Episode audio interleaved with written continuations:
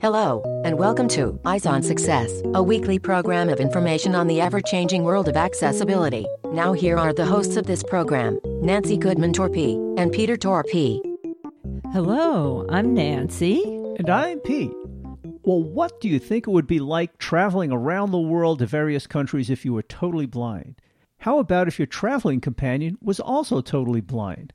Well, stay tuned and you'll hear some interesting stories. We'll be speaking with Tony Giles and Tatiana Nisioti, who are both totally blind and have each traveled to dozens of foreign countries, many of them together. And we'll be discussing some of their experiences along the way. But first, for our tip of the week. This week's tip comes from Tatiana and Tony. I think we should follow our curiosity because, like I said, I met Tony has changed my life, and I met him through just an article. I just, you know, was curious, contacting him. Some, I mean, yeah, that's the tip. I think we should follow our instinct, our curiosity, and and you never know what that, where that would uh, will, will lead. Yeah, yeah, that's, great. She's she's right. Just follow your dreams, and you only get one chance usually.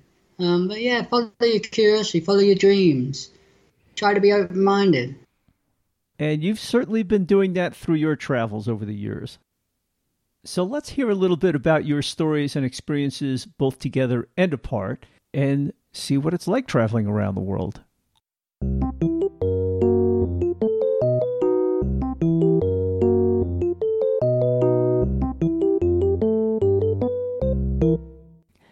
Let's start by meeting Tony and Tatiana and learning about how they met, with one living in the United Kingdom and the other in Greece. It's an interesting story related to their shared passion for travel. Tony, you've been on the show before, but can you remind our listeners of who you are and introduce yourself? Okay, my name's Tony Giles. I'm from southwest England, near a city called Bristol. I'm totally blind with a rare eye condition called cone dystrophy and photophobia, which basically means I can sense sunlight but nothing else. And I'm also severely deaf in both ears without my hearing aids. And I was born with my eye condition and I went deaf from about the age of four or five. And I spent the last 20 years traveling the world. And we also have your traveling companion. Can you introduce yourself? Yes, uh, my name is Tatiana Nisioti. I am from Greece, but I came across Tony when I was learning English. I mean, one of the things I tried to do in order to keep up with the language and, uh, and improve my language skill. And since I was um, new to the internet as well, back then, I mean, 11 years ago when I met Tony through internet, it was uh, to read as much as possible English websites of my interest. One of my interests was blindness related items and, you know, blind uh, people who inspire, you know, either blind or the whole world. Is that how you met Tony? I found it through a Greek website, actually. it was Greek blind community uh, who ran uh, a website about uh, technology and uh, news uh, related to blindness stuff from all over the world. And one of the articles I happened to read was about Tony's website. Anyway, so I read this article and uh, I was inspired. I was um, amazed uh, by Tony's, you know, adventures, and I started to read his blog, his website. And one day I decided to send him an email uh, you know, I'm Tatiana. I am from Greece. I'm learning English, and why not being, you know, communicating or you know corresponding and being pen pals and stuff like that. So that's how I started, and uh, we were kind of a regular pen pal. And someday in 2009, he decided to visit Greece. So how that all started. So that was the first time you met then in person. It was in 2009, right? Yeah, that's right. Yeah. What fun. I gather that you also have a visual impairment. Yes, I am totally blind. I've been since 15, 16, because uh, I was born actually partially sighted. I was born with congenital cataracts, and I was able to see like enough not to use a cane. I could read from a very, very, very close distance, but I didn't use any aid back then. I mean, until uh, my eye pressure was increased, and I mean, I, my blindness is due to glaucoma. I mean, you know, high eye pressure and damage of the optic nerves. And that is also the cause of my blindness. I was born with glaucoma, and they didn't know it could occur in kids. And, you know, when the pressure is high, as you say, it damages the optic nerve and the retina, and that's when your vision begins to decay. So it's important for people to get their eye pressure checked, especially if they're over 40. You are listening to Eyes on Success. Success, success, success, success, success. This week's focus topic is Tony and Tatiana's experiences traveling around the world. We had terrible problems with internet connections during this interview, and we ended up doing most of it with Tony and Tatiana separately. So they didn't actually hear what each other was saying. So this could be an interesting exercise for them to see how well they know each other and what they learn from hearing this interview as reassembled. So, you guys said you've known each other for uh, about 10 years. We've talked with Tony about several of his travel trips around the world, but I understand you folks also have traveled together. Can you tell us about some of your recent travels together and how that works out? Sure. So we we just came from Egypt. I'm still in Egypt, currently in Cairo, the capital of Egypt. Uh, Tatiana flew home very early Sunday morning, but we spent the last 16, 17 days in Egypt. Actually, most of our the trips we do together is uh, ideas we both have about, about places we both want to go or places. But Tony has been before, and so he knows some things about where to stay or what places to visit, uh, and just wants to take me there. One of them was uh, Australia, New Zealand, and the United States. And how did you end up going to Egypt for this trip? Egypt was totally new for both of us. None of us has been to Egypt before. I've always wanted to visit Egypt, to be honest, because part of the history I taught I was taught at school was uh, related to you know Egyptian uh, civilization and history and all the kings and stuff like that. Mm-hmm.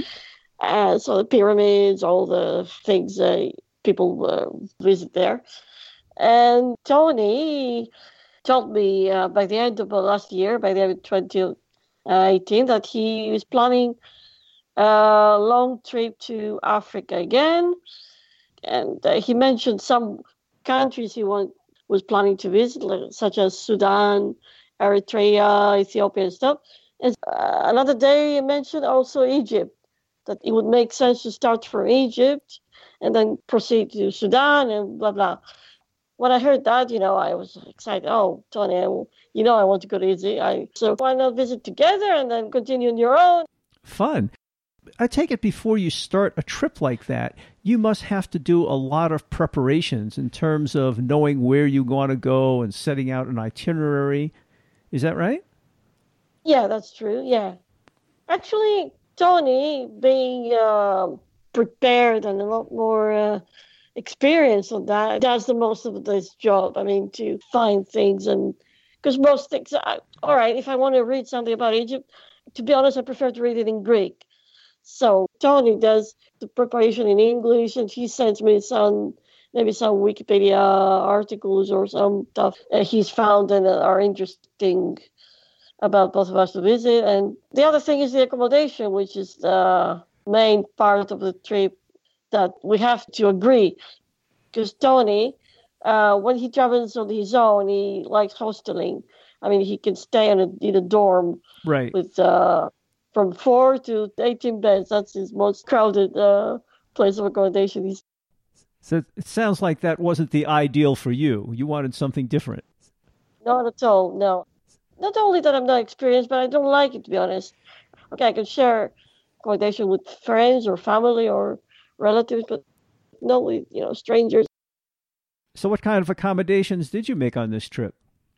So we agreed to either hostel, but uh, in a private room, you know, no dorm. I'm with you. yeah, or stay in a cheap hotel, or something we we started to do a couple of years ago. First time was in uh, Japan, uh, couch surf, about which I was skeptical, actually, to be honest. But because couch surfing, you know, when you stay at so, someone's place for free, but still you don't know the person. Right. But the main reason I was convinced about that was before we went to Japan, Tony did a trip to Indonesia and he couch surfed there most of the time. Fantastic people, very hospitable, very generous. And I was convinced, I said, why not try it together? And then I was convinced by the fact that, you know, it's a network. There you go, set a profile, and you know, and people know who you are, and you can either tell lies or, you know, write something different than you are. So you felt pretty secure with that, and that worked out pretty well for you, I take it, doing the couch sharing option. Yeah, yeah, yeah. Well, that's good. Did you tell people ahead of time that you had visual impairments and might need some extra help or guidance or directions? Yeah, well, Tony sometimes doesn't do that, especially when we book accommodation, because he's afraid of people, you know, uh, creating obstacles for us or, you know, not putting us in the room because they think that there is no accessible for us. You know, people are afraid of steps a lot. Yeah, he's talked about in previous shows being turned away when he showed up blind and someone said, You can't stay here, you're blind. Yeah, he told me about that. That was in Georgia, I think. Yes, I think it was in the U.S. someplace. Yeah. But I would imagine that when it does work well, that couch surfing, that's a really easy way to get started meeting some of the local people and getting advice on where to go. Yeah, yeah. And then I thought it's more secure because you're right.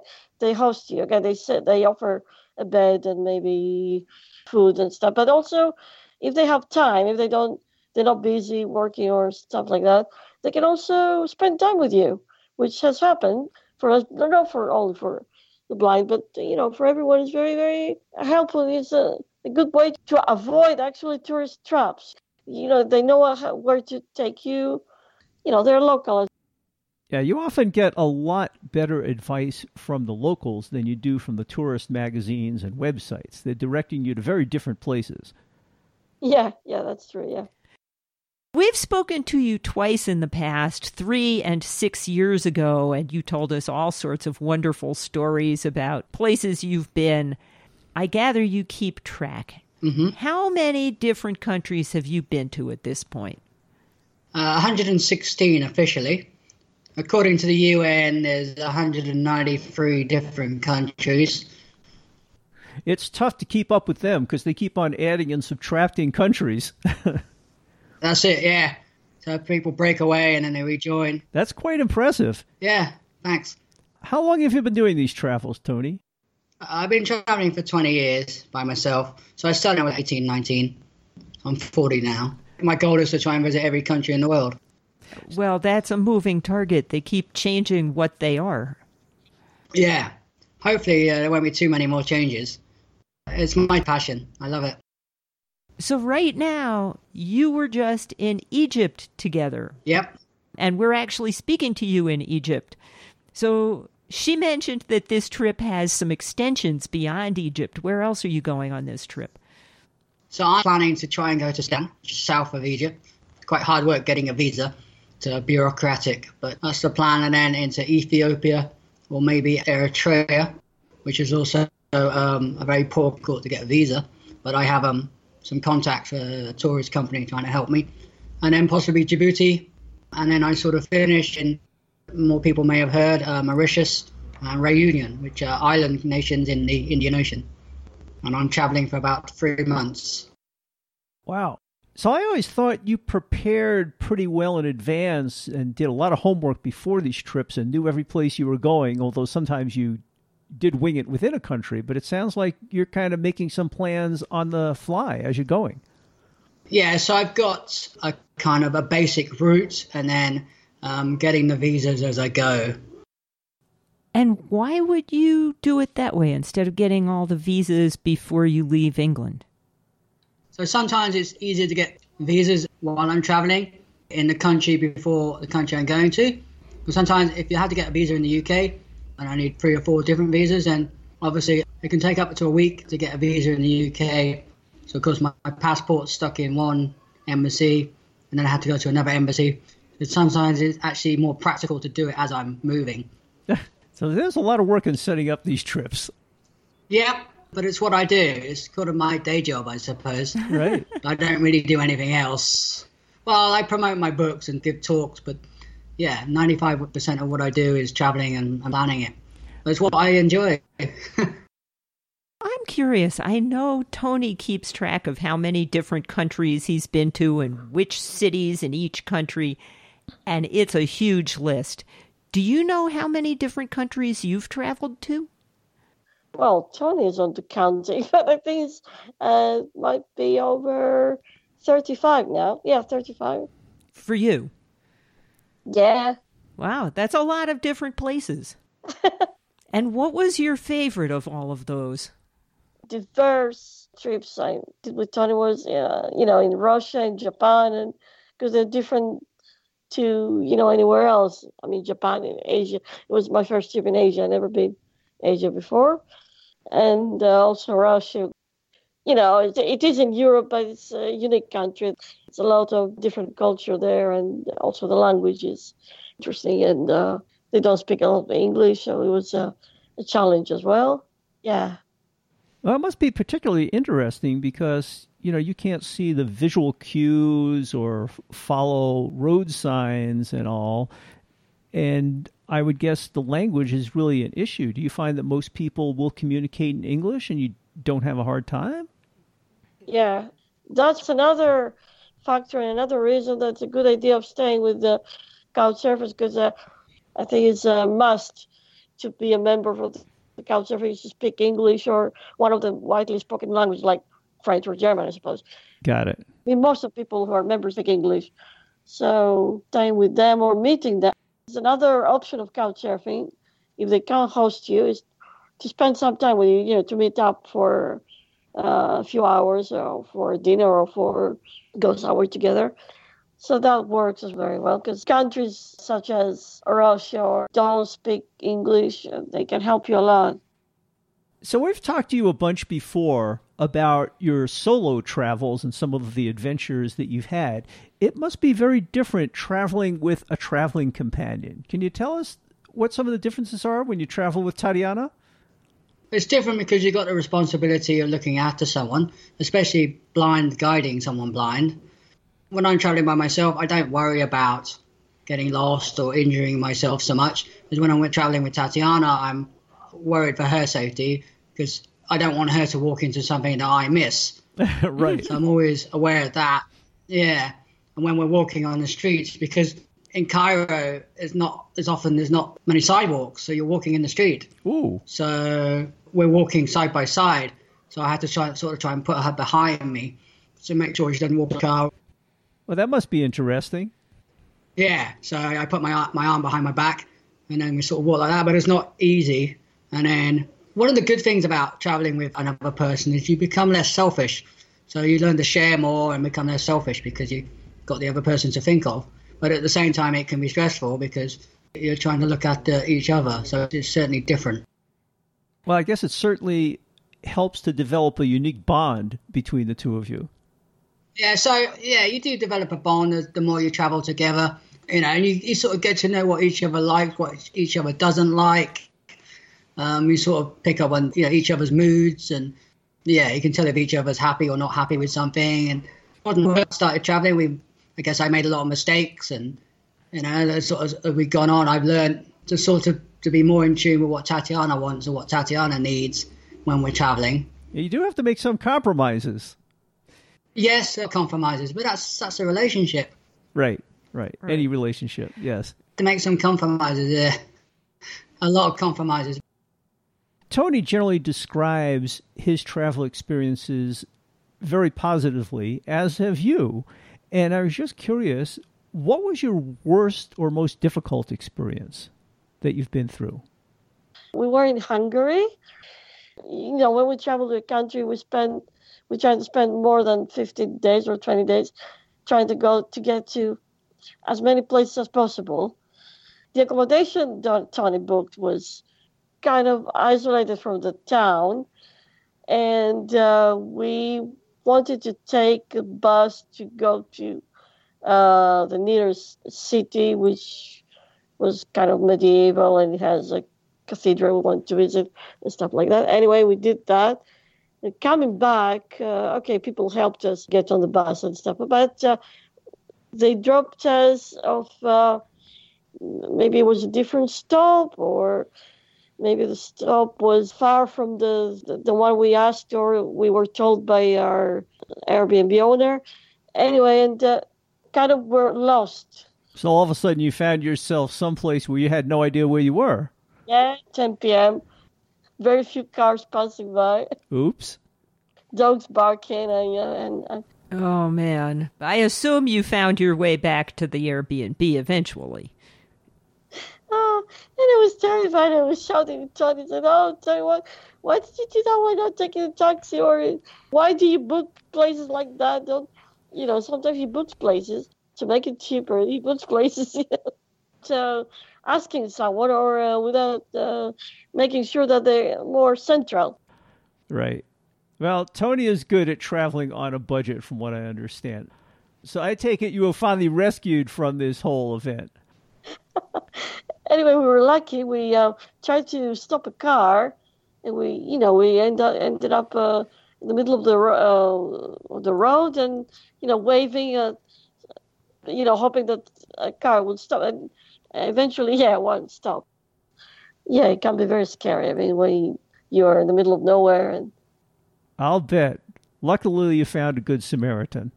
Thankfully, that I hope to be my worst experience ever. I mean, I don't. Yeah. I don't know. Yeah. So we asked Tony the same question, and sure enough, we got a different answer. Have you run into any memorable, difficult situations traveling together? Yeah, we've had one or two. We stayed with a, a young guy in uh, Slovakia, and he was young. He was about 20, and we met him on the internet with his couch surfing. But what he didn't tell us was that his mum wasn't very happy him having guests. So we arrived maybe seven, eight o'clock at night, and he said, "Oh yeah, you can stay two nights." And then during the course of the evening, he said, "Oh, um, I'm sorry, guys, my mum doesn't really want you to stay." oh gosh. Possibly leave the next morning. I mean, we didn't. Have, we had to sort of find accommodation at sort of ten o'clock at night. Um, we had a couple of situations like that. Tatiana finds it a bit more difficult. Um, she's not quite as used to the, the sudden sort of changes as I am.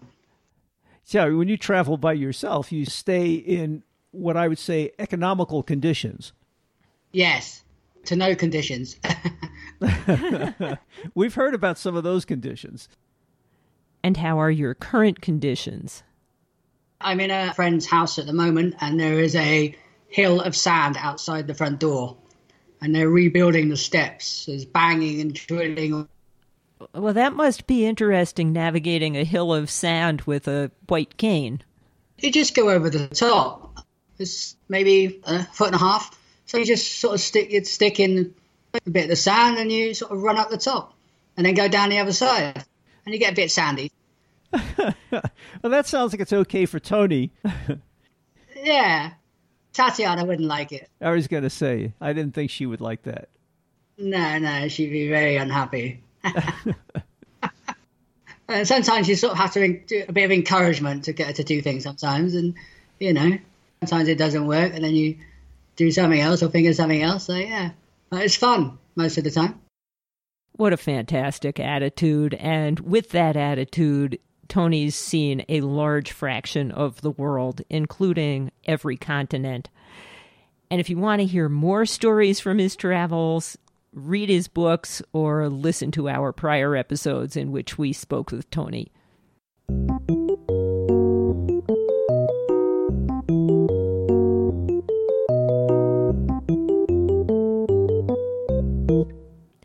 Now, for this week's final item how to learn more about Tony and Tatiana's travels and how to contact them. Tony, I was wondering if you could tell people about your website and how they might contact you if they had questions. Yeah, sure. So Uh, my website's called tonythetraveler.com. Traveler is spelled with two L's. Um, I know Americans only spell it with one L, so it's tonythetraveler, all one word, dot com with two L's. And I'm also on Facebook at Tony the Traveler. And yeah, people can contact me through my website. There's a contact link, and also on Facebook. And I blog, and I've also used a page now as well, so people can see see my videos, hear my videos, of me doing crazy things. You do do crazy things.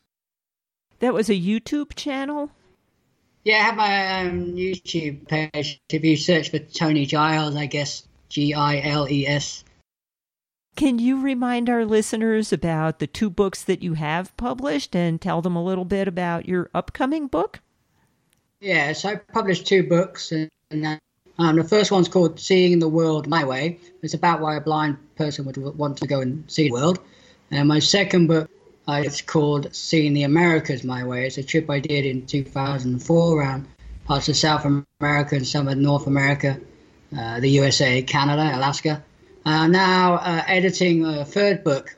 It's probably going to be called something like Seeing Southern Africa My Way. And I'm hoping to have that published later this year, maybe August, September time.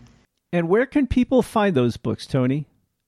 They can go onto my website and find information about them, but if they want to buy them, download them, they can go onto any ebook website, you know, um, Google Play, Amazon, Nook, Barnes and Noble. So, if people had questions for you or wanted to contact you, how could they do that? Uh, I am on Facebook, Tatiana Nisioti, which is my name. And I also got an email address, tatiananisioti at gmail.com. And can you spell that for our listeners? Yeah, yeah. Uh, it's uh, T A T I A N A N I S I O T I. No dash or dot or anything in between. At gmail.com. And as usual, you'll be able to find all those resources we talked about in the show notes associated with this episode at www.eyesonsuccess.net. You'll also find links in the show notes to the previous episodes in which we interviewed Tony about his travels. That's it for show number 1914. Next week on Eyes on Success, we'll be talking about the free Seeing AI app from Microsoft that runs on iOS devices. This app can be used to scan and read text, identify colors, scan product barcodes, perform facial recognition, and much more. We'll talk with Saqib Shaikh, who is the totally blind initiator of and lead developer of the app, about how the app came to be and what makes it special. If you have any questions regarding something you've heard about on the show or you'd like to share an idea for a future show, send an email to hosts at eyesonsuccess.net or call us at 585 210 8094.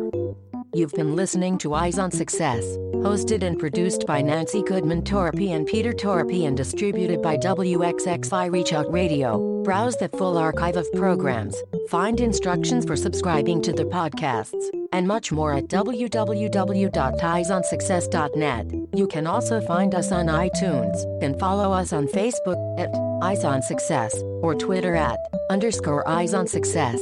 We hope you will join us again next week for more information and updates on products for accessible living. Thanks for listening to Eyes on Success and have a nice day.